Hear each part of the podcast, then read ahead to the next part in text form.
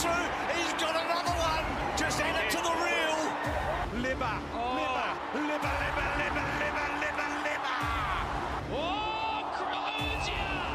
Big, big climb. And then Daniel goes for goal. He's just got the three Brownlow votes. Ronnie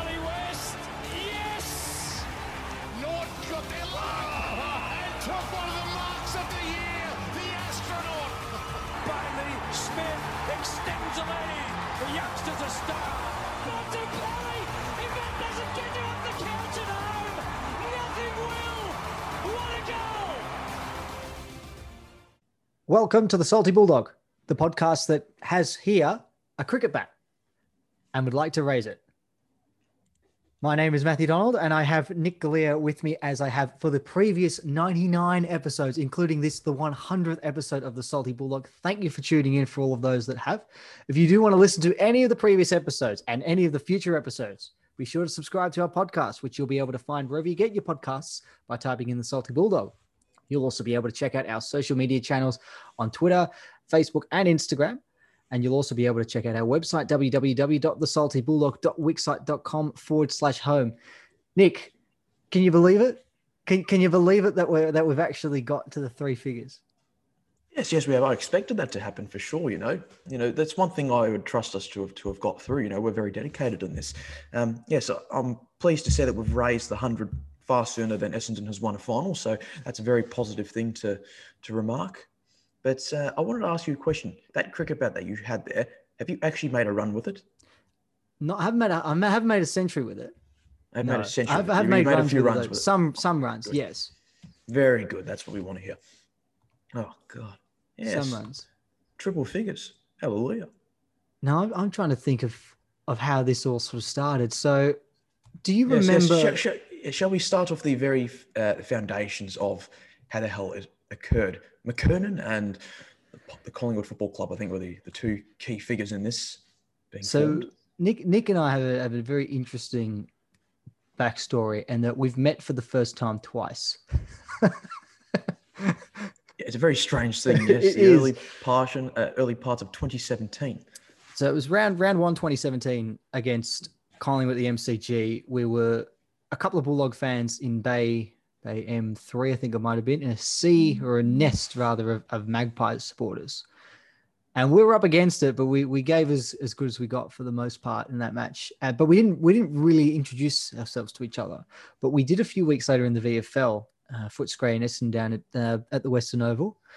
And uh, yeah, our, our mutual disgust at the fact that Shaun McKernan was having the game of his life at full forward. He was having a chance for the the equivalent of the um, what do we call the VFL level of the Magic Door Medal?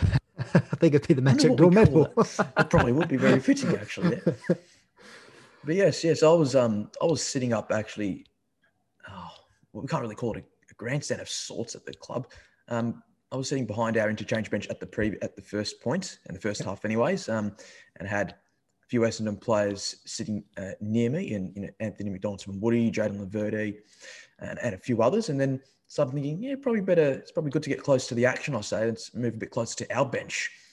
And then you know, strangely, strangely enough, there's this um, you know, pretty much this redhead boy, or we call him redhead boy, Ed Richards here, and he happened to be what in between another person or two two people down, I think, and we just started yelling at Shaun McKernan in unison. yeah.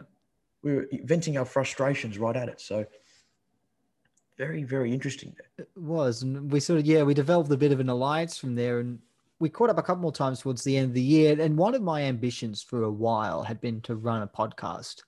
But I didn't have anyone who, who would be willing to sit with me for an hour every week and, and, and talk about the Bulldogs. But then I ran into this guy and, and he was he was as keen as mustard for. I pitched the idea to him and he and he went for Didn't it. have to didn't have to say it twice. I was very happy, uh, very pleased to have been a part of it, and yeah, for sure, it's it's a very enjoyable part of the week and has been for, for quite some time. It's come a long way.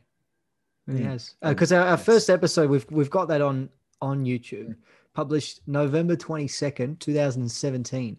Was that the one of been- the infamous heater, or I know that was a Oh, couple episodes later? Pro- probably, probably. So they started these these episodes started in a study room at Swinburne University, uh, uh, with no no sort of soundproofing on the walls, no microphones. It was just me sitting at one uh, table or one end of the table, Nick sitting at the other. We just had the phone in the middle recording. We had the people going in and out of the the rooms next door, and they were just trying to close the door as loudly as they could. As Mm. Nick said, we had the heating, we had the air conditioning making a lot of noise as well. we even had the some difficulties at, on occasions of me, I think, accidentally going to the wrong university um, for a podcast episode or two. Even though I went to Swinburne one time, and I think you mentioned, "Oh, we're at RMIT today" for some reason. So that was a very interesting situation right there. That was that was. I do want to, and I, I do want to go through um, some of our. I've, I've got. I've put together top five, a top five best moments of the Salty Bulldog, from episode one through to episode well ninety nine, I suppose. And we'll go through that. We'll go through that a, a little bit later. But I'm just thinking of, of the way it's sort of it's moved around. So we've gone from study rooms at Swinburne to study rooms at RMIT, as you said. Uh, then we went to a so we to an actual recording studio at Swinburne, and then to more study rooms at Swinburne, and then back to recording studios at Swinburne. And now, ever since COVID started, we've not been in the same studio at all. No, and I no, say I say studio, I class it as a studio, but No, this is pretty obvious that no, yeah, that your, your your bedroom and my living room. A sporting room or whatever the hell you want to call room. this thing. yeah, this this particular room with a bit of memorabilia. So yes, that's that's uh, that's how we roll. Unfortunately, we weren't able to conduct a podcast last year. We just had a few, difficult. many difficult. things going on. No. But no, it was good to have it and bring it back this year, and um, definitely enjoyed having it once again. And it's grown this year. I think this year it's making a it's taken a big Mm. leap, and I'm, I'm really proud of the way it has gone. Well, Yeah, I think we'll- we've taken it a lot more serious. We took it serious, but in terms Yeah, of saying, yeah, let's let's let's push this. So it was just a bit of a, an exercise on the side in, in previous years, but now we've we've really tried to up it a bit. And we'll reminisce and reflect on it all a little bit later. But we need we need to get down to business because there is some actual football going on. And the first thing we we tend to do when we start an episode is look at the sleeved Hall of Fame and look to see if anyone has you know has proven themselves worthy of being inducted into the who's who of the Salty Bulldog. And it turns out we do have a new inductee and his name is Josh Dunkley. Rocking Welcome, the sleeves in. Ballarat. I said, I said way back when we started this, I wanted someone like Dunkley. I said the two names I said with Dunkley and Macrae. I wanted to Mm. In get, I wanted to get those two in. yeah. So we haven't just got anyone, and and the players we've inducted, certainly as they've been wearing them, have been pretty big. But this this is a big fish. This one. Mm. I mean, we were able to get in before Essendon were. oh man. And we didn't even offer eight hundred thousand dollars and two first round picks. I, I still love it how people say that we should have taken the deal, even though those picks would have just been eaten by Jamarra, even though who we were getting regardless with those picks or not. That, that was still one of the strangest arguments I've seen from Bomber supporters there. It's, it's I wonder- 2010 wonder- vision rather than, Mm. than 2020. That wasn't a great day for mm. wasn't a great day for Dunkley in terms of what he actually contributed on field. But he only, he only has to wear the sleeves, and he did. And it got me Still thinking featured about in a 11 centre bounces just for his sake too. Okay. So they're gradually pushing him back into it. So I think it was 75% game time. Correct me on that, but I believe it was around those numbers for him. yeah, I'm not not sure the, the No, exact- not even. Where is he? Where, yeah, seventy-five percent game time. So, and only the four, only the four contested for him. So, I'm not too sure where exactly he's featuring. He's probably hiding up at half forward, which was a favourite position of him for the first two to three seasons of his career. they love putting him. They I, love, I yeah, love remember you. You him in the wanted to. You wanted to have him not not in a bad way. I remember you mentioning after that disastrous Adelaide game in 2018, if he's not going to play in the midfield, trade him, get rid of him. I was right, wasn't I? Well,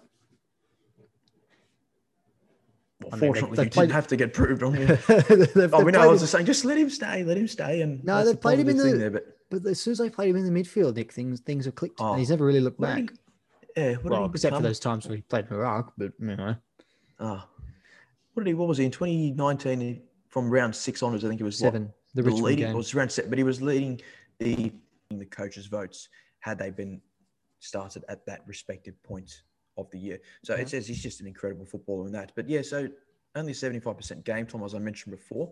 Do you do you take much into that? Uh, no, because it's been a it's been a funny couple of weeks for him. They're just sort of trying to ease him back. He's had, you know, he was out for three months, in for a game, out for a game, back in again. It's it's been a bit stop start for him. So I think they're just trying to ease him into it, which isn't a bad thing, I suppose. I will. It did get me thinking though, because Dunkley wasn't the only one wearing sleeves. He's the only new inductee, but we need to start thinking about what what gets you elevated to legend status because there's been a few players that have worn it a few times now. Caleb Daniels worn it the last. In fact, Caleb Daniel, Bailey Williams, Lachie Hunter have all worn it two weeks in a row. Uh, Josh Bruce, I think, has worn it four times this season. Now, Looking very good on those two. Actually, really, really enjoying it for And, Bruce uh, and for Hunter. Definitely. I mean, Daniel looks good, but Hunter it really suits him. yeah, and Naughton wore it very briefly. Then he made a change. I don't know what was going on there. There was a segment on the on the Western Bulldogs website for their key takeaways. I think it was their third particular point, uh, which was dedicated to the sleeves, which will no doubt make Matt very, very happy. Absolutely. smiling right now like a Cheshire cat. Oh, the, the sleeves are the sleeves are fantastic, and we're slowly, slowly winning o- them over. It, it is it is going to be. We're in it for the long haul with this, so we are gonna we are gonna push this all the way, and it's good to see that we're getting multiple players wear them back to back. I was a bit disappointed here on, a, on another podcast, the the Danny Boyd podcast, that Zaine Cordy doesn't doesn't want to wear the sleeves. I was really annoyed about that. But you know, I suppose I suppose being in, in esteemed companies such as Bontempelli, Dunkley, Johnson, West isn't for everyone.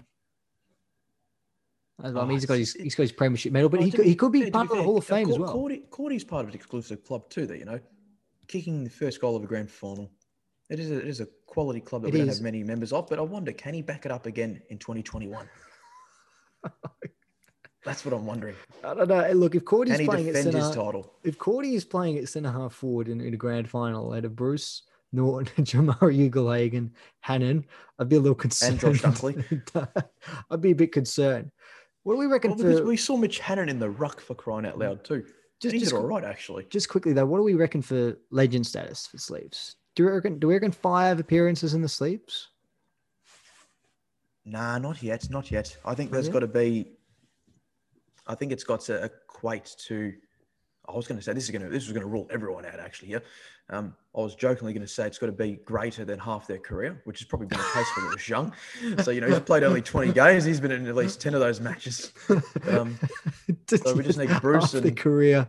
yeah, we just need Bruce and Daniel and Naughton and Hunter and whoever else it is to to work for the next 120 matches in a row or such. But no, I wonder actually. I think oh, you got to get to double digits. I'd feel Double digits. minimum. I think we probably need to have another tier. So we've got the you know we've got goat status or legend status, which is Lewis Young. I think we need another tier between. Well, what have we got? We just got what are our- what are inductee our and, and, and Okay. legend status at the Yeah, moment. so we need we need a, a tier in between those two. okay. Okay, on, We'll work on that. We got yeah, we need a tier for that. We need to sort out the honorary members as well. We'll we'll work on that. Let's get to the the football now. So because we've done a lot of reminiscing about sleeves and and milestones, let's talk about the football. So it's quite fitting, I think, that the hundredth episode uh, coincides with a weekend when the West Bulldogs are on top of the AFL ladder. I think that's quite fitting. I- think we've timed our run to perfection, haven't we? Yeah, I think so too. 15 15 105. The Western Bulldogs, Adelaide 8 8 56 in front of it. Well, I'd say it was the, the attendance was about a dozen cars, I think, from from memory at, uh, at Mars Oh, there's a- Stadium. There's a fair bit more than that. I've seen a uh, a photo of all the cars parked out on the far side of the ground, and it looks spectacular, actually. Retro round. Brilliant. Yeah, retro. It's absolutely hilarious. But hearing those, um, because I couldn't watch the game, but I was listening to it on the radio. For some reason, my stream wasn't working, so yeah, I got to listen to it on the radio, of course. And uh, every every goal that we kicked, there was a you know a fair few honks going on, which was which was wonderful. And there were a lot of goals. So Bruce, Ugle-Hagen, and Johannisen each kicking two goals. Liberatore, Naughton, English, Daniel, Hunter, Garcia, Dale, Bontempelli, and Weightman add it to the reel, each getting a goal of their own. A lot of goal kickers. That's I think that's 12 all up. That is twelve. Daniel led the way, 32 disposals. I thought he was excellent again. Bailey Dale and Jackson Macrae each got 31. Bailey Smith with 29 it was a good day for the Baileys as well. Nick, I know you're a big fan of the triple Baileys. Mm. Liberatore got with I'm gonna have to post that um, particular photo of it. I, I think I should. I might have already, but I'll, I'll do it on the salty page. I think it's very Liber- fitting. Liberatore with 25 disposals, Hunter with 20. Coaches votes, I think there weren't too many surprises here. Bailey Dale with the perfect 10. Caleb Daniel and Jackson Macrae each with seven. Liberatore and Hunter each with two. Bailey Smith got one, and Rory Sloane for the Crows with the other votes. Means Hmm. Bontempelli didn't poll, and he now trails. I think it was by, I think it was by seven, Seven. votes. Seven votes, 101 for Clayton Oliver, Bontempelli on 94 after Oliver uh, polled nine against the Suns. Still time to turn That's it all right. around for Bont. Three three weeks to go. Yes, yes, he needs to. He needs to win. You know, the, the equivalent of the ten Pete. What is it? So Premiership medal, Norm Smith, Brownlow, Best and Fairest, AFL Coaches Awards. Uh, I don't know. There's probably some weird award about having favourite pet or something. I don't know. All these other different things. Herald Sun Player of the Year. He's Favorite pet. know. Yeah. I don't know. There's all these ridiculous awards that they'll bring out too. But Salty Bulldog Player of the Year award. he's a chance for that too. He has won one of those. He won it in 2019. Mm-hmm. Yeah, so Jackson 20 the Macrae's one. 2018 counts was pretty much just Hunter v Macrae every week. You could say it was a two-way horse. yes, there we go. That's a time-honored phrase. that that will that will come up a little later in the episode, I'm sure. Uh, and then in 20, uh, 2020, rather, it was a bit closer, but Macrae won it against him. Macrae's a two-time winner, and I think he's leading it still with a couple of games to go. Although there is finals about, so who knows it's what could to see that he values the, the Salty Bulldog Player of the Year award more than the Charles Sutton medal. doesn't he? he, does, he It's does. What do you make of the game? Let, let's talk a bit about the game itself. What were your takeaways from it? From what I could make out from the radio and the small 10-minute highlights package from ALS highlights, Yeah, both halves. yeah, Oh, exactly. Oh dear God! Seriously, I was I was so livid about not being able to watch it on the stream, though. To be fair, but no, no. From from all that I could gather, we didn't seem to exert ourselves. We didn't play poorly, didn't play brilliant, but we seemed to play very well in the bursts required, and did what we had to do. And dare I say it, because this is gonna this is gonna probably bite this podcast uh, come this week. No injuries, so Yes. Yes, yes, that's the key word. The positive thing is with that, even Scott, who's apparently uh, suffered a potential serious injury, seems to have uh, seems to have escaped it. Yeah, he didn't look great, nice. and, and No, when he was walking off the ground didn't look good either. But no, he's he's escaped injury. There was Yes, one I picked up on nice the injury list to Louis Butler, which seems to have crept under the radars somewhat. Yes, that's just like Lewis Young last week. There seems to be a case for the Lewises at this point in time. Do we have any others? We've got three Baileys, we've got two Lewises. How many Joshes do we have? We've got two Joshes. Two Joshes. No, we've got three Joshes. We've got Shacky, Bruce, Oh, Dunkley. Shacky, Who else have we got? Three Baileys. Did you say? Did you mention the three, three Baileys? Baileys. Yeah, this is very interesting. We've got uh, we've got a Tim and a Tom. Close enough. Yeah, we only got one Tom. Yeah, that sounds about right. This We've had we've had we've had a couple of Toms for a while. We had Tom. Boyd, Tom Campbell, Tom Liberatore, Tom Young. Tom Young's Tom coming back a little bit now, but Yes, that was oh dear, crying out loud. we had a couple That of was a- Lachies last year, Hmm. Young and Hunter.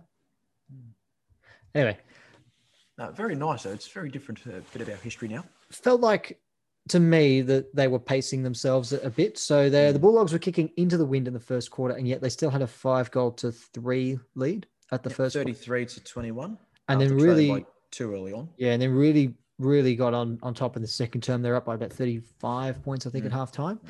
I I think didn't. they were saying it was a three-goal breeze, roughly. oh, I don't know what it was in terms I of I think that's goal what value. I heard. Who was I listening to? I think it was AFL Nation. Can't again. It's just opinions, but I think they said it was a two to three goal breeze. so I didn't see the second half, but I was keeping it up, keeping up, keeping up with the score rather. And given the fact that Adelaide had the breeze, it sort of felt like that the, the Bulldogs were just sort of pacing themselves. And I did watch the game, and it felt a bit like that as well. That they were just sort of saying, "Well, let's just make sure we get to three quarter time. We don't need to really push it. Let's just maintain the lead." Because then, when you've got a six goal lead and you're kicking with a three goal breeze in the last quarter, then you can you can manage the game pretty effectively from there. And and that's You what they did. A, yeah, you could bring a nine-goal win. We got it to eight. I think according to champion data, the expected by in terms of the accuracy of the shots and stuff, um, we were an extra goal ahead, and the margin probably could have been seven goals, but it became eight instead. So again, bit of a bit of a plus there. And now on top of the on top of the ladder, still Yeah. with Yeah, three games to back-to-back go. weeks. Very good to see. It's good, isn't it? So we've yeah, so we've equaled our nine. What is it? 1998, 2008, 2009, and 2016 win. Isn't uh, it incredible? in terms of the wins? That is, of course. Isn't it incredible that in 2016 We got 15 wins. We finished seventh. Imagine losing the last three games of the season at this point and finishing seventh from here. Yeah, that'd be pretty disheartening. It wouldn't won't happen, but it'd be No, no, it's it's it's not not gonna. Don't I don't think it's a mathematical impossibility. No, but you would think not it's I'm it's not going to happen. We're what? We're three games clear of Brisbane. Who are are 48. We can't. Uh, what are they? Six now. West Coast are on. What are West Coast on actually? Good questions. Let's have a suss. Yeah, so while you're having a, a look at that, West It Coast does- on 40, so we can only drop to sixth as Sixth. our lowest at this Okay. point in time. So if we get a home final, yes, well, I mean, unless we finish third or fourth, but even then, Hmm. we, we get a home final regardless anyway. So there is a, we're going to have at least one home final this year, which will be fantastic. I wanted to pose a question to you, Nick, and I, I'm keen for the answer. Obviously, there's when crowds do come back, they won't be back this week. There's hope they'll be back next week. There'll be some form of restriction or capacity. Depending on what that capacity is, could a qualifying final of the Bulldogs host be played at Marvel Stadium? That is not a bad question at all. I like that question. We've got a we've got a very strong record there. We had a very very strong record there, of course, in 15 and 16. That started to to be a bit rectified in the past uh, couple of years, anyhow, especially this year. I would think so. So what is it? 56,347 people, I think it is. Something like 55, 56,000. Yeah. Yeah. So that's it there. I think that's that's the max. That's including rail seatings and all these other things to You know, stand up room. Uh, Surely the AFL will be tempted to do that, won't they?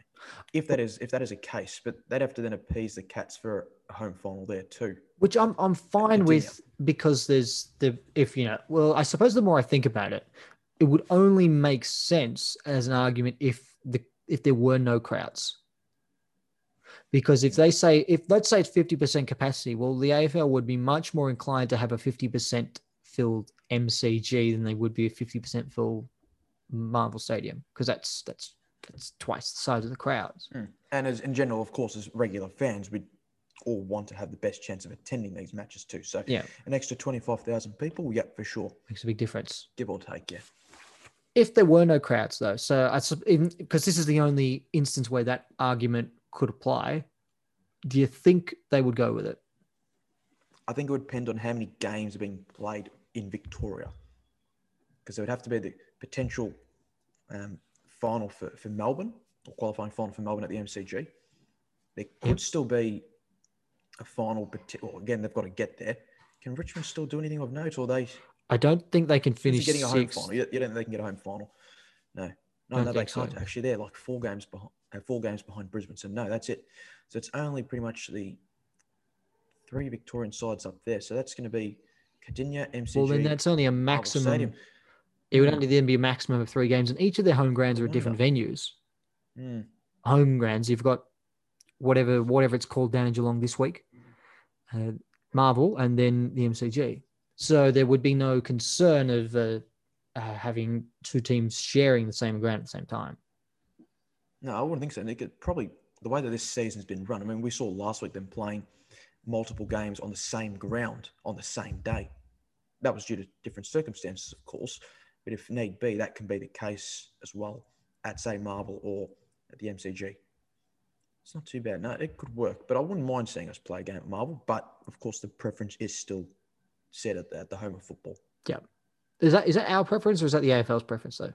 I'd probably say it's even our preference. And this is not from a, a club point of view. This is probably just what I believe would be the club's point of view. Okay. I don't think they've they've not stuck their flag in the ground the way Geelong have. They they they I think I think I think their preference has always been to play finals at Marvel Stadium if they can, but if they have to play at the MCG, it's not that big a deal. No, no, I we remember- haven't picked up a. We haven't made a big fuss about it in that in that. No. there was a bit of a fuss a, a few years back, of course, which I think you were alluding to. I think in 2015 there was a real push to play it at Marvel Stadium, but they sort of got on with it in the end. They didn't they didn't really dig their heels into it Hmm. all that That much. was an extra. That was an extra five, Five six thousand yeah. people. And that's of course if the stadium was filled to capacity at Marvel. But yeah, sixty thousand people at the MCG instead. Hmm. Back to the, the the football at the weekend. There was something I wanted to I want to share with you because when I think about the Bulldogs brand, we sort of know that it's big midfield, contested numbers, you know, winning the ball at the coal face. And then that that phrase, the dogs love to flick it around with the hands.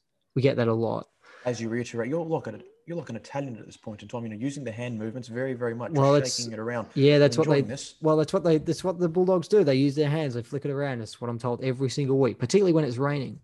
So I wanted to look through what the Bulldogs brand is because we we have mm-hmm. for long assumed that the contested numbers are what the Bulldogs base their game around, and that is true to a very large extent. It's what brought us great success, particularly in mm-hmm. 2015, 2016. But I wanted to go through those contested numbers with you this year, Nick. So in the first six games of the season, we won the contested possession count in every game. And we didn't just win the contested possession count, we smashed them. So round one, it was plus 25. So we're going round one to round six. So plus 25 against Collingwood, plus nine against West Coast, plus 48 against North Melbourne, Plus Plus six against Brisbane, Brisbane, uh, plus plus- 31 against the Suns, and 44 against the Giants.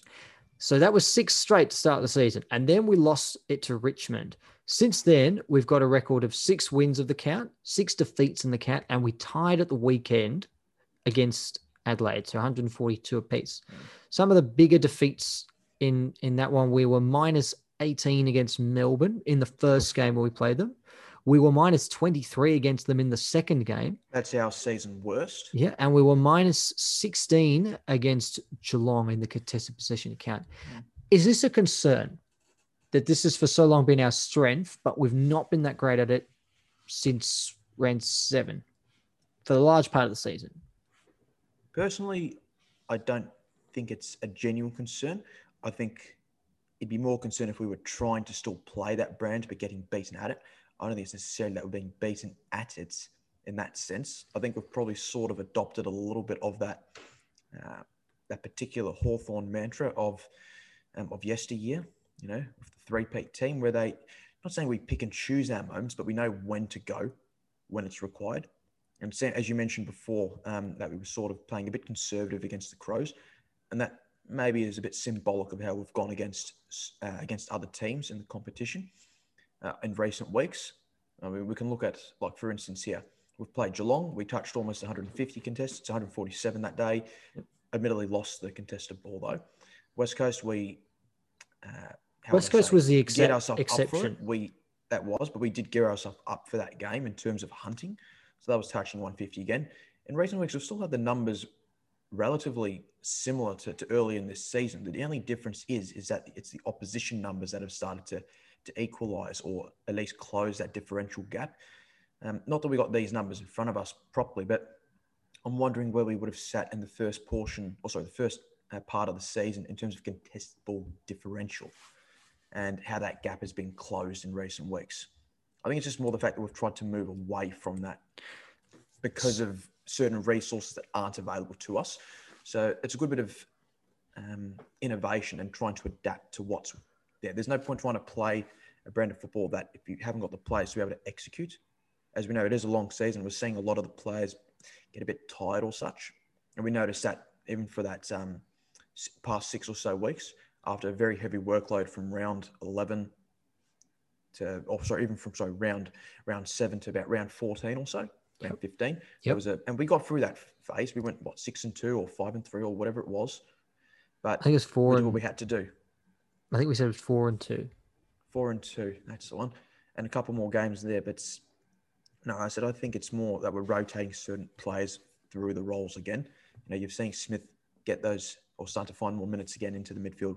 Had the balancing act of trying to provide Libba with the amount of support. But I said there's only certain types of players that can provide that that exact support that we're after, and that is of course Dunkley. And if he's not there, well, you know who's going to? You can have players fill in those roles, much like you know Roarke Smith, who's done actually not a bad job on the wing in recent weeks. And you know he's done a couple of good shutdown jobs. You know last week, of course, on Ed Langdon, very important run with role there. Yep. And that's th- those two guys. Uh, who was it? Jayden Hunt, and then of course Christian Sal and Langdon in the previous encounter. They smacked us. So Roarke Smith to be a part of that particular unit to, to fix it up there, that was very important too. But I'm saying it's still obviously a, a fair tier or two below from what, what Treloar would provide. but we're still getting by. So if that's by that. if that's not been our brand, the contested possession for whatever reason, by design or or by by choice, what is what is our brand? What's the, what's the Bulldogs brand? What is their mo, as it were? Give it to Bontempelli. No. Um, That is that is a good mo. To be fair, when in doubt, give it to the Bonds. Hmm. It, it is it is it. a good measure, isn't it? Just give it to him. I wonder what would the brand be now? Because it's it's strange too. Because early this season, we of course had the we had a different version of you know three-headed dog threat, which came from two key forwards and a ruckman, or you know a forward ruck, and then we also had an actual proper ruckman in, in Stefan Martin. That sort of changed too. That formation we've now got the three key forwards.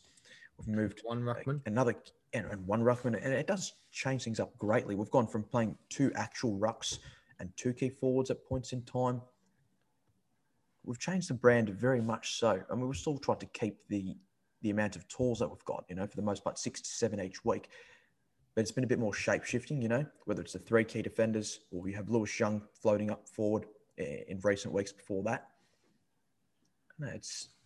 I'm trying He's been doing he's too. been It- doing a bit of that in the VFL too. Lewis Young. Mm. And speaking of speaking of tools, want to want to give a shout out to, to Josh Schache, Yes, who did it who did it again. Back, back the shack. kept Taylor Walker to two last quarter goals, five disposals. That was his fewest disposal, or that was his fewest. Uh, that's his lowest tally in terms of disposals for the season. Four intercept marks as well. Schache team high, three in the first quarter. It did slow down a bit, of course, and the ball Yeah. wasn't heading down that way as much there. But it was probably just more the fact that he's he reads it very well, doesn't he? He does. There's a couple of He always times has. where yeah, he's always been yeah, he's always been very good in terms of being at the drop of the ball. Yep.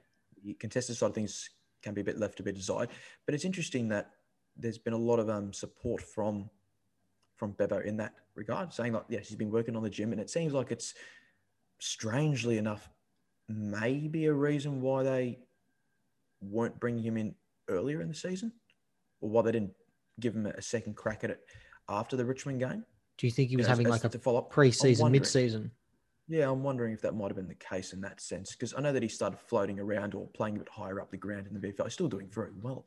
Yeah, And I, I forgot his exact numbers, but he's he's going at two plus a game minimum in the VFL. Then he's taken, I think, goals? just uh, just yeah goals. I think he's averaging just over eight marks or just under eight marks a game, also, which is which is fantastic numbers. Well, his form in the VFL has been good for for a lot large part of the season. He kicked a bag of six, uh, five against the Suns. He kicked a bag of six against Geelong. Hmm. Yeah, he's been kicking goals. Very- He's been kicking a lot of goals. too. Pun? Now, that was a very important bag, of course, against the Cats because Yeah. they're sort of becoming like a, a comeback specialist, aren't they, now, the VFL team? Whether it's from large deficits or early troubling deficits in the first quarter or two. Well, it's a, good- it's a good segue that. So we'll we'll talk about that now. We normally talk about the VFL a little bit later, but uh, we'll go with it now. So 16 10 106 to 10 9 69 against Casey, down by 46 points early in the second term. Footscray went on to win by 37 points. That's an 83 point swing. And it's not it's not against, you know, low caliber opposition. You know, I mean, Sydney Swans, for what they were a couple of weeks back, um, they're still in the lower trenches of the VFL, the ladder. Uh, Casey, they're a, very hardened side, and we know how well the, the senior team's going this year, of course, too. But yeah, Casey just underneath us. Were they third or fourth They're fifth on the ladder? actually they're fifth with a now. with a Now they've dropped to percentage with a percentage of 166.6. So they dropped. So they dropped about oh, seven or eight percent. So yeah, they were third or fourth. It's a and they're really high average that or percentage. is. There's some this I mean, Werribee are in tenth. They've had five wins out of nine. They've got a percentage of 147. Mm. And I don't know whether- I don't know a whether little that's a- deficit against Frankston too. But Footscray undefeated. So the Bulldogs are on top of the ladder in the AFL. Footscray on top of the ladder in the VFL. This says a lot of 2016 about it. This Mm, It does. It does. And I've definitely through some of the- in my. Uh, I'll make a mention of that for sure in the five things. Just go through So, some of the goals here as well. Wonder, Nick, if you'll you'll indulge me, any of these players capable of a recall to the senior side. West, McNeil, and Cavarra, each with three goals. McComb, Bedendo, Vandermeer back in the side. Drummond, William, Glass McCasker, and Craig Peters, each with a goal. And if Craig Peters is a name that sounds familiar, he was the uh, architect of the Indigenous jumper that the Bulldogs wore in the 2018 season. He designed that one. It's good to see him running around for, for NGA, Footscray. uh, NGA prospect. So know, it is good. He's That's a been in the lovely for little tie in, isn't it? It is. Now, he's a promising type. Still a bit of a way from the from the senior side in terms of draft recalls, but no, he wouldn't be the worst rookie option probably within the next year or two. I don't know how how young he is, but I still suspect he'd be in the early twenties. But it's good to see that some people that have been involved in the club for quite a while that they still are involved in one way, shape, or another. Whether he's still playing football for Footscray or being a part of uh, the club's campaigns for and its marketing side of things for, for Indigenous works.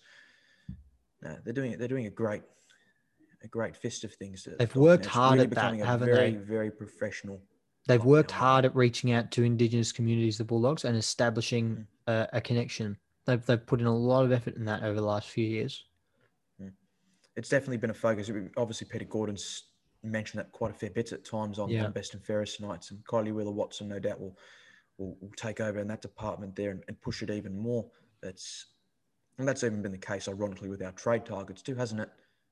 It has Recently. to to an extent, not every hmm. trade target, but certainly there's been a few of them. So if if I have a think about it, there was Jack Martin. There was a there was a pitch to Jack Martin. uh, There was a Jarman Impey. Jarman Impey. There was a lot of interest around Chad Wingard. I think the Bulldogs felt they were fairly close to a deal there. There was even, of course, not that it reached mainstream, but there was, of course, conversations with Steven May as well. So Northern Territory boy. So and then Jamarra Ugle-Hagen last year in the draft. Not not all of them, but there's there's definitely been a concerted concerted effort by the club in recent seasons, which is good to see as well.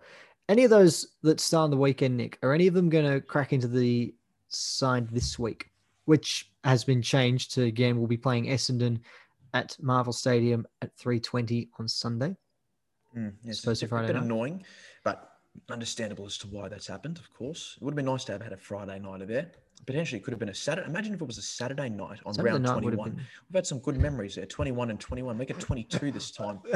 do you reckon? Do you reckon Essendon went to the AFL and said, "Look, I don't want, we don't want that again." No, just not in round that, please? twenty-one, anyways. Round They were 21. pleading. They were probably pleading to be played in round twenty-one. Only twenty-one in a row. That's a that's a miracle. Just so, just for what it's worth, at that ground, Essendon currently have, uh, are on a run of three consecutive goals against us. This probably might be our tenth clip at the Bombers tonight. I suspect we're giving a fair whack to There's them. There's been a few. There's been a few. I'm going to think now. If I'm to pick a player, it probably is going to be McNeil. In all seriousness, he seems to be really, very much what we've craved with with the other small to medium forwards that we've got currently in our team with Weightman and Garcia. 18 Different types of players, but in terms of the energy that they provide, he's been sub a few times, but or medical sub that is. But no, if anything, to if I was to pick one, probably would be McNeil. I don't expect him to get a recall, but he's the one most likely in my view. 18 disposals, three goals. No love for Rhylee West. 27 disposals, seven tackles, three goals. Tell you what, that's that's a pretty good day. he is a good footballer. He still has a deal for, for next year, which is very pleasing, and still very confident that he will establish himself in the club's best 22. But it won't time. be this year. It won't be this year. It's just a matter of him understanding his spot in the side, him understanding what the club has plans for, or for him anyhow, and and listening to that because they they genuine, of course, and this is not not I'm trying to pump it up in a different way, and everyone would say these things too. They really do know what they're talking about, not just because they're coaches, but they truly Yeah. give plenty of care to the players, and there's a lot of communication between it. As we saw, um, was it in a recent article within the past two three weeks regarding Jamarra, on how after every week of say not getting picked, Yep. he still felt very comfortable enough to constantly keep going up to Luke Beveridge to ask him, "What do I need to do to Yeah. to press a case?" You know, there's always a, it's very clear cut, and that's the positive thing at the club, And and, I think- the case for everyone too. Yeah, and, and it, it's good that a player can feel comfortable enough to do that, and that that a, a coaching or a coach or coaching staff can be transparent enough to be very open and honest about that. And we're seeing the the dividends that it's paying now. So what Jamar has kicked six goals in his first four games. It's an encouraging start. It is, it is very encouraging, but yeah, you speak he ready? the idea of, of comp- is he ready? I just I, we still got to, what's he so six and four games? How many games have we got left this season? Three. Three more. Hopefully, got at least a minimum three. afterwards. We well, yeah, it's gonna be going to be hard to. Well, you, So, you can't I'm you can't drop him. You're not going to drop him at No, the I'm moment. just, I'm just wondering how is he going to kick 94 goals in the next six games? You're that's assuming we'll win. You're assuming we'll win the qualifying final, Nick. Yes, yes. I'm already yeah. getting plenty of reminders not to jinx us because we've already done Yeah, that. no, I'm seeing it a seeing it a fair bit there. We've said a lot of good things too. You know, we've made mention, of course, oh Garcia, you know, to, to bring him in or and all these other types of things, and then they proceed to to, to dominate. You know, we're, we're prophets in in good in more good than bad ways. That's yeah, you know, pretty good. We- I think yeah, we, we are we are pretty good for the for the most part with with prophesizing for for for better or for worse. You mentioned uh, McNeil coming back into the side. He might struggle because there's a few Bulldogs that are returning from the injury ward as opposed to the VFL waiting in the wings. The big fish, who's still not in the Sleep Hall of Fame, Adam Treloar. Now he's apparently had a great block of training under his belt in the last six weeks, and he is in line to return this week. so he's had a late season preseason. yes. Many of these types of things. yes. Josh Schache with the mid-season preseason. Adam Treloar with the late season preseason. Who had the early season preseason? Was it I Garcia? wonder who would Or maybe I Hannan? wonder. No, Hannan didn't have Yeah, a Hannan, preseason. Hannan, Hannan's got Hannan's got that locked up. Hannan's having a Hannan's got that preseason in the AFL. And when I say that, I mean he's actually playing games of football as Yes, part to of get his him up to scratch to play games of football. That's how it rolls. These are his scratch matches at the moment. So Treloar is, I, I don't know whether they've said he's definitely available for section, but I think they've said he's in the frame, which is the, the best sign that we've had yet. Mm. So that's And- probably going to be minimum.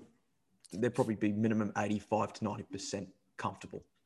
So it's just about, but yeah, Just about may have a few more boxes to tick uh, as Dare the we week him? progresses. Dare we pick him as the medical sub, the ultimate troll right there. Well, I wouldn't do that. Wouldn't do that. But I'll tell you what, that would that would be. I mean, we will. Well, when the inevitable happens and one of our star midfielders goes down injured, you can just replace him with Adam Treloar. It's a What bit a unfair, isn't it? What a luxury that is. A couple of other names that might come back. Ed Richards is another that has a few boxes to tick in terms of his return from concussion. Taylor Duryea was out of the side last week. Nothing serious there, just a slight niggle here and there. He should be available to return as well. And that and that's this I don't mind. You don't have to do this with every player because I think this has been put to us a couple of times, you know, with names like Bontempelli, when do you give them a rest? There's the pre-finals bye as well, which acts as a rest for all players. It, I think it's this is this is good management though, because you don't need to give everyone a rest, but just the odd player here and there that's just a bit sore. I mean, we saw they uh, who did who did they rest? They rested Liberatore. That was it. They rested Liberatore for the Suns match. Obviously, Dunkley they they were, they were forced to have Dunkley out of the side, but I don't think it was a bad thing to rest him up for for a it's, week. It's even it's not even that too. It's even sometimes you can, and I quote this. Well, again, quotation marks here. You can sort of rest players within the actual games itself, to an extent. Yeah. And as we, we've noticed that too, like they even um, in the back half of the Adelaide game, you started seeing Tim English start floating across, you know, centre half back portions of it there too. And when you've got three tall forwards, this is a ta- this is a tactical advantage as well. When you've got three tall forwards, you can afford to drift English down back. Because normally you'd have just Bruce and Naughton down there, and you'd throw English forward, and you have Martin in, in the ruck. Now you've got that third tall down there. English can just Mm. drift back. He doesn't need to go forward. And it leaves the responsibility for Mitch Hannan to take ruck duties now, Yeah, pretty much. or or Josh Dunkley. Or Josh Dunkley, yes. Or even Bailey Williams. No, don't, don't. He's rated elite by champion data for ruck contests, wasn't he? I still don't know how that was even the case. You sure that's not Macrae or Keith? Oh, both of them would be elite. So as let, well. us have a look. Let's see what I can find here. I'll just If go I through the rest of the the injury list while you're doing that. So Ryan Gardner's listed as one to two weeks away. Still hope it appears that he may sneak in one more match before the end of the home and away season. Louis Butler, I mentioned a little earlier on, he's got a calf injury, so he's two to three weeks away. As is Lin Jong with his hamstring still. He's been, I feel like he's been two to three weeks away for the past month. Speaking of Yeah. two to three weeks away for the past month, Stefan Martin's still How many months? two, two, two to three weeks away. Alex Keith with uh, with that ham, he's still still two to three weeks away. Toby McLean with that knee, his season is done. We won't see him again this year for sure, which is a shame. Here it was. Here it What was. you got there? Hannan with two centre bounces, centre bounce attendance, that is. Only nine less than Josh Dunkley, if we really wanted to press the case for him playing in the midfield. had an eight ruck contest, three hitouts, one of those to advantage. I like that. Three out of eight, he got the hit out against Riley O'Brien. That's not bad at all. That's a pretty good. That's a pretty good it's result. very impressive for the 189 centimetre uh, forward flanker.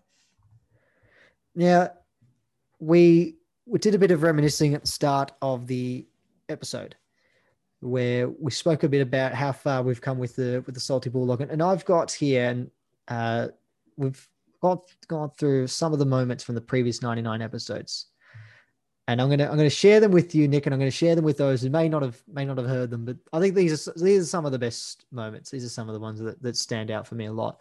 The first one, I'm not gonna play this one because this one actually goes for 50 minutes. um, if you go Jesus back through, yeah, and, and you'll know bit. why in a minute, Nick. You'll remember this one. If you go back I through some of our earlier episodes, which will be which are on our, our YouTube page as well. We don't really upload much to YouTube anymore. We do it all through Spotify and, and Apple Podcasts and, and co. Be sure to subscribe. But you'll see a lot of them were over an hour. But then there was one that was 50 minutes long. It was quite a short episode in comparison to, well, pretty much all the episodes that we've done. This one was really short. And the reason this one was really short was because we weren't in a we weren't in a study room, as we said. We weren't in a in a studio. We were actually in a classroom, and this was at Oh, RMIT. no. Nick, Oh Nick god! I'm, no, now I'm just seeing. There's, there's a few instances. This I still remember. There's a couple of other ones where we not just the classroom too. We just had a random teacher rock up into our podcast itself. That's the one. So we're halfway This is the through, one. and then we've had, and then we've had a teacher. No one knows. Neither of us knew who she was. Never met her because neither of us went to to RMIT. But she's walked in, and we've just stopped, and she's she's got the most confused look on her face because she's she's never seen these two students before. she said, "Can I can I help you guys?"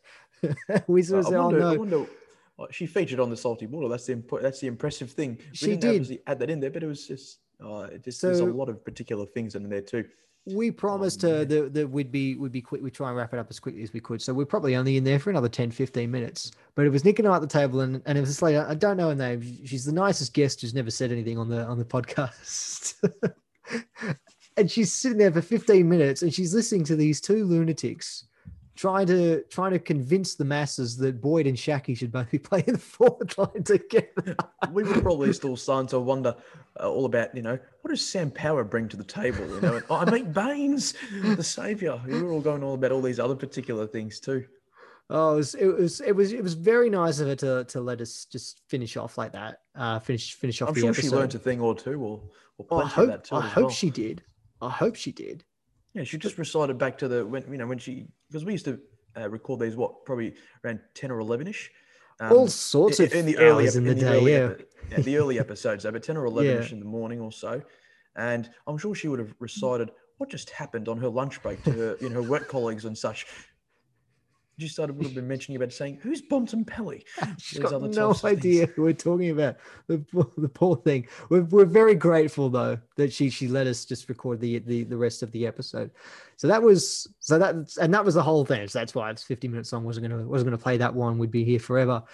Episode 50 was We were stunned mullets, man. That was brilliant. I must we say. were episode 50 was i think my fourth favorite i don't have any clips of this again it's the it's the whole episode but i remember feeling such a sense of, of pride and achievement in the fact that we'd managed to to scrap the 50 episodes. And when i got when we got the 50 episodes i'll be honest i, I did honestly did not believe we were going to get to 100 did not think we were going to do it. So so this was this was quite an important one because this was the first genuine milestone. And we've been really excited about this one for weeks mm. We And- brought the firecrackers out and stuff. Yes, we- sorry. yeah. No, no, no, no illegal fireworks were brought on the show. no no not not fireworks but we did have a bit of a celebration we brought along a couple of party hats and streamers and and all that sort of stuff but the party poppers uh, you know the, that that was that was great i really enjoyed that and then later that night we went to the, the that's good for footy uh what was it? the, the that's good for footy show with uh easton Yes, wood and bailey smith Yes, that's. Geez, that was early 2019. My yeah God. it's gone quick that hasn't it That was, that was fine. I think you won some cash that night too. I did. I went on the I went on the yeah, the little quiz show The they had during the yeah, one one seventy five dollars. Thirteen correct answers, five dollars each. And there's nice. a there's a there's a little clip there of, of Bailey Smith and he's stunned that I got a question right. He couldn't believe it that I that I knew what I knew. That was good. I enjoyed that. Yeah, we attended a couple of shows, of course. Um, again, up in was it Melton? We attended another one with, with Yeah, there was a, there was another one with Johannisen and Yes. Marcus Bontempelli too. And, and So that would have JJ. been that was the week after the uh, Port Adelaide win in 2019. Yeah, it was a, not long after that. yeah, so lead up to that, lead up to to back to back wins over, uh, not back to back wins, two out of three wins over Geelong in, in those two seasons, which is probably our best record against the Cats in quite some time. To be fair, Yeah, no, de- de- definitely was. Now I've got uh now this one we've got we've actually got the audio for this one. See Oh, how we go here. So one of one of our favorites loved bringing Jason Irvine in. It's one of one of our favorites at the Salty Bulldog. Haven't been able to get him on on quite so often this year, but he was he was he was a country man, Jason. So he was the one that was you know often going to recall some tale about something extraordinary that happened out in the sticks. And there was one team that we, we fell in love with just for their for their endeavor, if not their ability. the Thornton name will always stay true to me. It will always be there in the back of my mind, Thornton Eildon. Thornton Eildon, and, and while they were getting absolutely hammered, their op- opponents, Yarra Glen, were in the in the midst of creating some form of unique history, and and the way they did it was outrageous. And I do have a story. I did read an article about this particular game. Up until uh, half time, only four players hadn't kicked a goal for Eildon. They had and, 30 and their coach they had wanted 34. or their coach wanted this a bigger slice of history than their highest ever score. So was set on having every player kick a goal. 0.8 seconds on the clock. The last player that hadn't scored a goal took a mark in the forward line. Oh no! Wait for it. Wait for it. The player on the mark from Eildon, because it was 50 metres out, overstepped. 50 metre penalty. and the last player for Yarra Glen uh, The kicked a goal. twenty-first player. Yep. Oh, I love that. That's That- amazing. That is that that's an extraordinary story. It's hard That's, to That's believe. footy folklore right there. it's it's hard to believe we've got two moments that top that, I can't believe that. but we, I we still- do manage it. We do I manage it. I just must be saying. I mean, I've covered a game for several in recent weeks, and I, and I must say, fortunately, it did not include a um, you know, even though there wasn't several there, but it, it did not include a 300 point plus win. It was only a it was only a solid couple of goals there. So fortunately, I didn't have a lot of work to do for that. e- equalization's kicked in since that's it. Equalisation is kicked in right there. Yes. Oh, I, I do miss having so the the two names or the two voices that you'll have heard there that that you won't have heard for much of this season. Jason Irvine, who told the story, and Brad Sultana as well. They they were regulars, particularly during the, the 2019 season. Oh goodness, I miss having them on. I really do. Mm. I mean, it was it was chaos having those guys on. Like it was it was there was, it there was was always there was always a punch that was thrown towards Jason regarding Aaron Naughton every single week. it was just it was just hectic but it was so much fun oh god i miss those days but there's this next one this next one is well I, think this is better because this for me is is the greatest individual defensive display ever this isn't a, this isn't a team effort this is one man on a solo mission doing it all on his own so a couple of years ago this may well have been during the 2018 season. Nick and I were going through every single number uh, from one through to 60, I think it was, and looking at the best players to have worn that number. And we got to Mm, Yeah, number. Reciting the amount of games played too for them as well. yep. So that was it, it was a nice little task actually. It was a great Really, one, and we task. we got to we got to number 48. So we were quite high up on the uh, on on the list. We got to number 48, and then we came across something that honestly has to be has to be seen to be believed.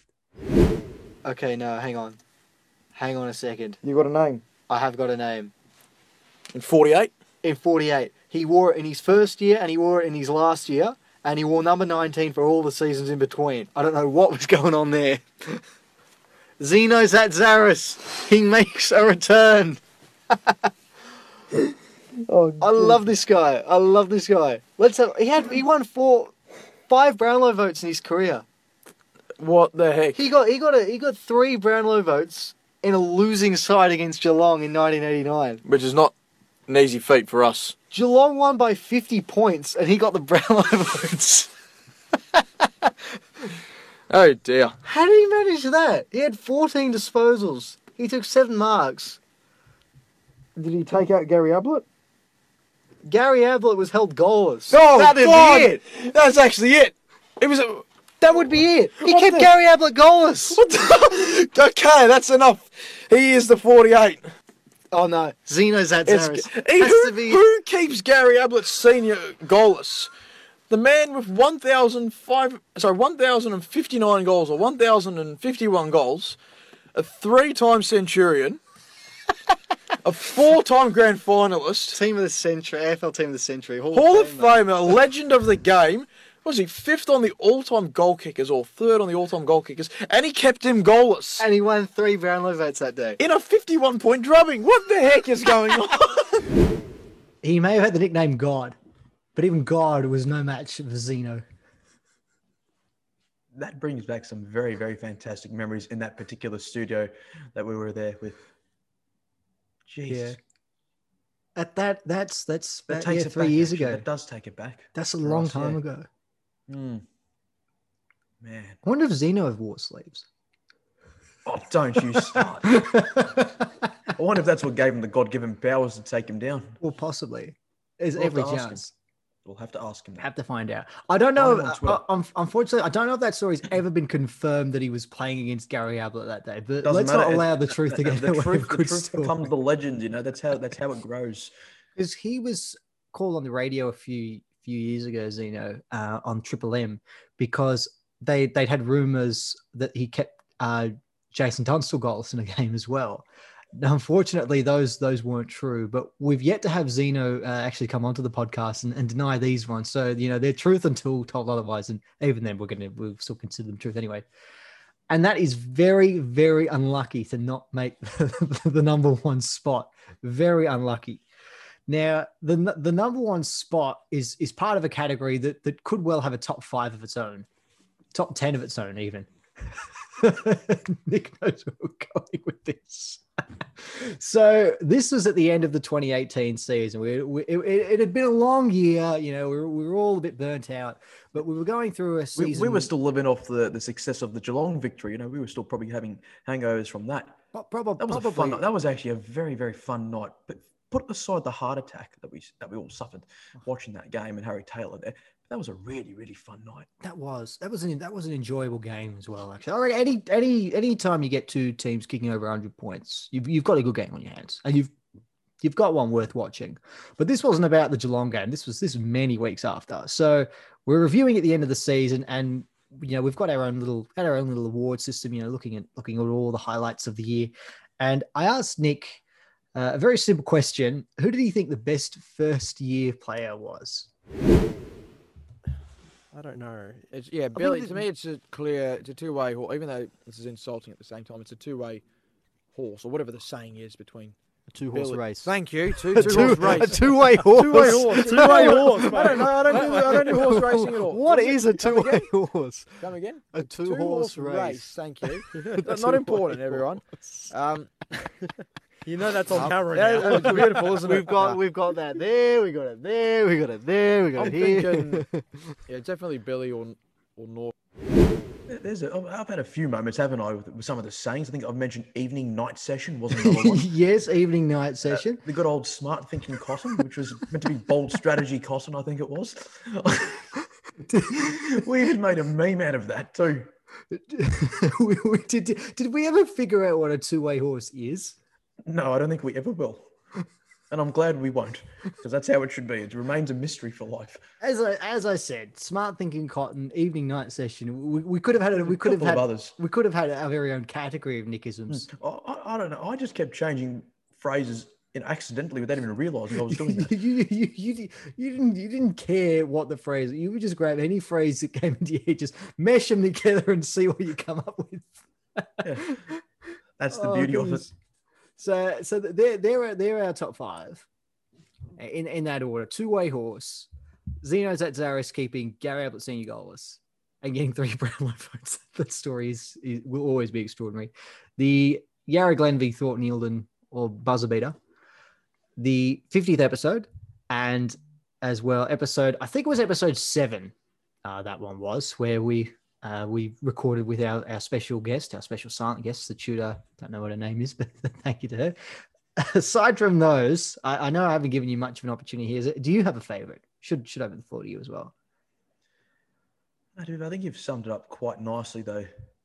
In all seriousness, Matt. But I mean, I certainly do enjoy the the remarks that we've caught, and I'm going to say this again: the remarks that we made following the the 21 goal or consecutive goals against Essendon. That was a very enjoyable episode in general terms. I think even more for us to. I, I mentioned the the Geelong win, and following that Harry Taylor missed after the siren. Yeah. I'm pretty sure we just we blew a gasket or something after that. Not just after the game, but even even during the podcast a, a few Yeah. days later.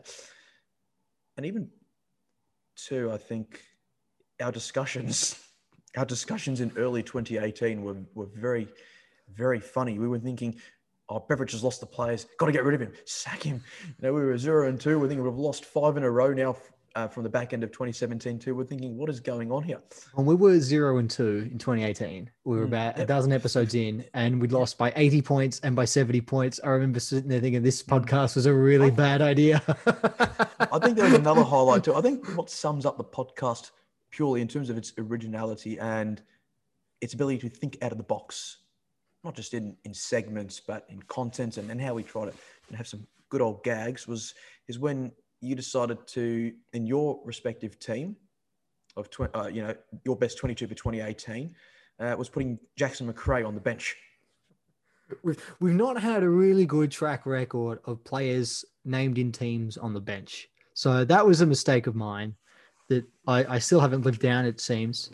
The the other one was the team of the post 2000 era where we Oh no, the- that, that's a, that's a good moment too. I we- still can't we- get over that. we put the we we voted for the team on field. So this is uh, Brad, yourself, and and I. We voted for the the on field A team. We left the bench up to the fans on the the Western Bulldogs Facebook forum, and they thought that Scott Wynd should have made the Played bench one year in the post 2000s over Luke Darcy, good enough to get him in. Will Minson, or Ben Hudson. Luke Darcy. Ben Hudson, Jordan Roughead, even. Jordan Roughead even. Uh, Will Minson was on the field, I think. But yeah, Oh, would have, I wonder where he was. I'm gonna have to look at that team again. yeah. I Well, think you- I copped a, I think I copped a little bit of rap for for not having Bob Murphy uh, or not putting him on the actual field. I think I wanted to play more as a half forward than as a Yeah, we weren't sure whether to As play him on the half back or the half forward line. So Mm. in the end, we just sort of left it up to the fans to, you know, because he was he was going to be an automatic in if it was up to the fans. He was an automatic in anyway, but I think we just left it up to the fans to decide where. did he did he even make the team then? He did, he did. Okay, I think he made God. the I would- team. Would have been pretty funny had we were relying on that to happen. It doesn't end up making the team anyhow. I think he made it on the in the back line, the back spot, the defensive position on the bench. Oh, that was good. That was good. Like I say, 2018-19 for the Salty Bulldog. I don't There know if it, I don't know if it was content I don't know if it was peak Salty Bulldog, but it was it was disorganized chaos and I loved it. I loved it. It was so much fun. It was fun. Even us waiting to to get into the into the studios too, wondering, oh, can we go in? And up someone else is still recording. We have to let them finish off their stuff, or we just popped up in. Or some other times, we've had some other people, other students at Swinburne. I mean, you attended that uni. I was at the Yeah. Trobe at the time there, but it was always fun heading down. And I've got to thank again uh, Jason for on occasions for for dropping me off at the uni when I wasn't catching the train there. Yeah. But it was even better. We had straight after the podcast too. I loved this was other touching moments too. Straight after the podcast, we'd head over to Holy Moly's and have some pizza there afterwards. Get Oh, some chips or have a kick of the footy at Glenferrie Oval as well too. That was that was And- really fun. and then we- we made them- brilliant fun. We made the mistake of inviting Brad onto the podcast. The moment, the very first episode he was on, that's when when he got there, and when we we went into the studio, Holy Moly was open. When we left, about an hour and a half later, it was shut. Everything was taken out. It was gone. He was wondering what all the fuss was about. it was all, vanished within an hour and a half. It was extraordinary. Hmm. Oh my goodness. Yeah, no, I, I do miss those years. I really Mm. do. We better finish the episode. We better wrap it up. But we've got a couple of questions uh, that we'll go through. I don't know if you've got anything there, Nick. I've got a few here from uh, Grant Finlayson, who's been very good with it, uh, putting through questions during the year. Thank you, Grant. He's put through three. The first question What happened to the Bont on the weekend? Any concerns? Is he injured? That was probably his worst game he's ever played since he started. That's a big call. I mean, you. I don't know if it's his worst game he's ever played. No, I can I- think of a couple worse personally. I think Yeah. the back half of 2017, that particular Port Adelaide game, Yeah. round 22 of 2017. Yeah, that's uh, wasn't his finest of moments. I wouldn't be too worried though. I think there was there was concerns he was carrying some sort of injury, but he came off you know three vote game against Melbourne last week. We got the the ten coaches votes. I wouldn't be too. I think he got the ten votes. I wouldn't be too concerned, and I think he was being tagged as well. And he has Ben Keays, who's yeah, had, who's done actually very good this year. Very he well. is uh, susceptible to being tagged out of games on occasion. Bontempelli, he's not completely immune to the tag, so I wouldn't be too worried about that. I don't think that injury is, is having that big an impact on him. No, it's not stopping him going in hard after the ball too, which is which is very nice as well No. because he's still. What did he? What was he able to register on? Fifteen and a goal, I think it was. 15 and a goal, but I'm just having a suss of it here. Still six of those contested, so still 40% of his possessions contested. And in recent weeks, he still had, following that West Coast, uh, well, towards the end of that game where he copped that knock, still has had 13, 18, and 13 contested possessions um, in the in the following four games before last Saturday against the Crows. So that's contested possession. So still confidence enough to you know to go in hard with his shoulders. Probably got Brownlow votes, I reckon, in two of the five games since against Melbourne and against Gold Coast. And they're probably three and three as well. Another one here from Grant. Who do you reckon we will play in the first final? Again, personally, I believe it will be Sydney, as I could see them getting fourth spot off Port and us finishing top. And another question on that is as well, who is the biggest threat to us for the flag, in your opinion? Personally, I reckon, again, it may be the Swans. They match up with us well and are very well coached. See, that's interesting. I, I feel a little different about that. I feel like we actually match up quite well against Sydney. On so on the contrary, uh, our record against Sydney under Beveridge is quite good. I think we've lost three times and we might have won seven, possibly. Give or take. So 2015, two, Two times in 2016, once in 2017, Once in once 2019, in 2019. once in 2020. So six and three record. That's pretty. That's pretty favourable. I would say that's more of an, an anomaly. I do agree that Sydney are a very good side. Sydney have always been a very competitive side. I would argue our only other real contender is Geelong. I'll, And- I'll say that too, for sure. Geelong, in terms of feeling worried about what they can do, because they happen to match up very well on us. Yes, They know how to stop our game. particularly in But they're not finals. They do. Yeah, I- I'm not too concerned about that in, in this particular side. Yesteryear, maybe, but not this team. And the other thing with with Geelong, we sort of say, well, I mean, there's the inevitable drop off that we expect from them when we get to finals. But until we see that, that every year, you've got to consider them to be, you know, in the mix. I guess it's easier to do that when when it's your side they're up against. When when you're not in the finals or not near Geelong, you can it's easy to say, oh no, they won't do it. But no, you got to worry about Geelong. But I'd say Geelong and Sydney are the two threats to the throne, as it were. I'll stick with Geelong, but in terms of sides that are left in the in the finals race that play a very similar brand of football to what we try to do, or at least are capable of um, of matching us in, in that department, it's probably ironically going to be Port, the very team that can't beat a top eight or top four side. It's probably going to be Port that actually makes me think that they get their weapons and their players back. You know, they're not going to they're not going to do an equivalent of a 2016 run, but in terms of getting personnel back at the right part of the season, they're still capable of doing damage. I'm not saying that, that they will beat us if they were to finish fourth, but I think they're more likely to beat us from fourth spot than say a, a Sydney or a, or a Brisbane or even if Melbourne somehow slid to fourth spot. That's it the only that's my concern in that regard. I think it all comes- quick as well. It, it- they are. I think it all comes down to that last game of the season against Port Adelaide that we've got against them as well. I we think play them the following two weeks after, much like Geelong and Melbourne, and then again potentially Geelong and Melbourne. absolutely it can definitely happen. Uh, so, I mean, this is assuming, of course, that we beat Essendon this week and then Hawthorn next week uh, to get to, to finish top spot.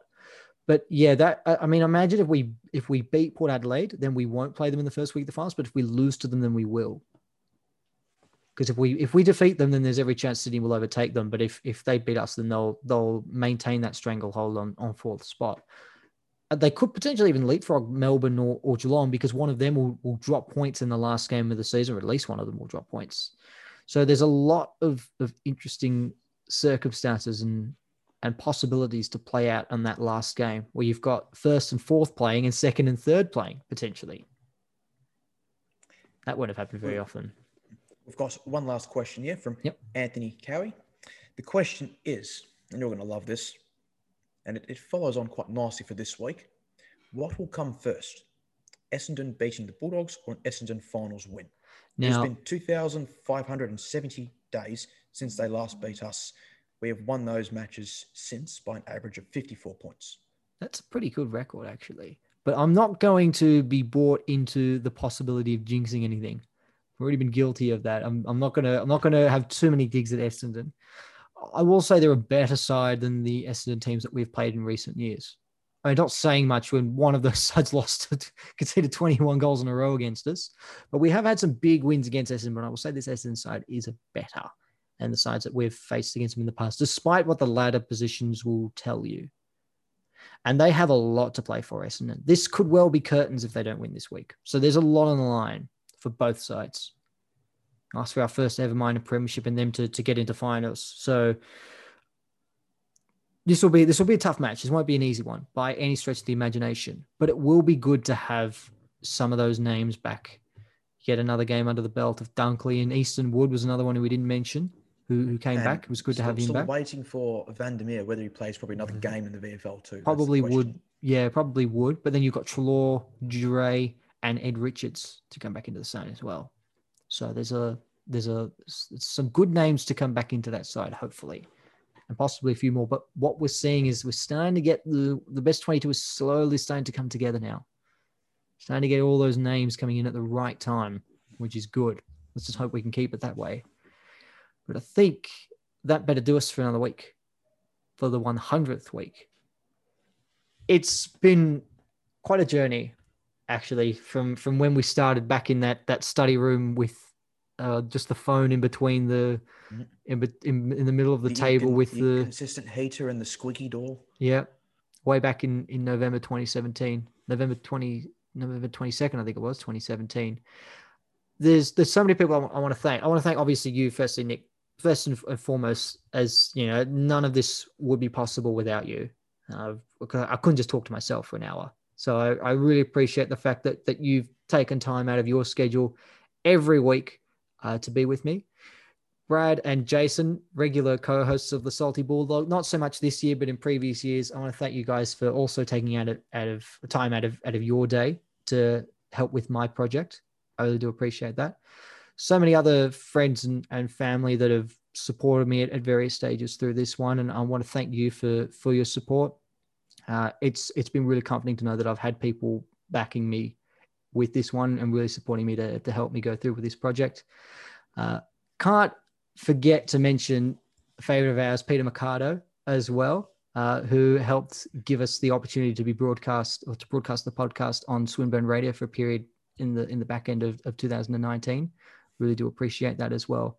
Yeah, th- th- there's so many names that's that I could go through uh, and and thank. And there are there are some that I've definitely forgotten as well. But it's it's not just it's not just um, Nick and myself. There's there's so many people that help make this possible, and it would be remiss of me to not thank them uh, for for everything that they've given up and everything they've done to to help us with this. We really do appreciate it, and this is no, we're not we're not going to forget this anytime soon. Anything you want to say, Nick? No, it's a very touching thing. It's a very touching note to to wrap up the episode on. There's still a fair bit left to do, though. Of course, we've got some unfinished business that we have to to continue and and take it as far as we can. But yeah, now 100 up. It's fantastic. Hopefully, this can continue to grow, and we'll be able to to push it as far as we can, and and see it become bigger and better. We definitely will. We're not we're not done yet, not by any stretch of the imagination. To all of our listeners, I can't forget to thank you as well. You're what makes this podcast grow and this brand, I suppose we call it a brand. You're what helps make this brand grow, makes the podcast grow. And your support. We love the the questions that you you hand us every week. We love the feedback. We, we love everything about you. We, we really do. And we look forward to having you join us again for the rest of the season and beyond. Who knows? Until then, make sure to subscribe to the Salty Bulldog podcast. You'll be able to do so wherever you get your podcasts. You can also check out our social media channels on Facebook, Twitter, and Instagram, and our website, www.thesaltybulldog.wixsite.com forward slash home. Until then, until next week, I've been Matthew Donald. I've had Nick Galea. The Salty Bulldog is 100 not out, and we look forward to seeing you again next week.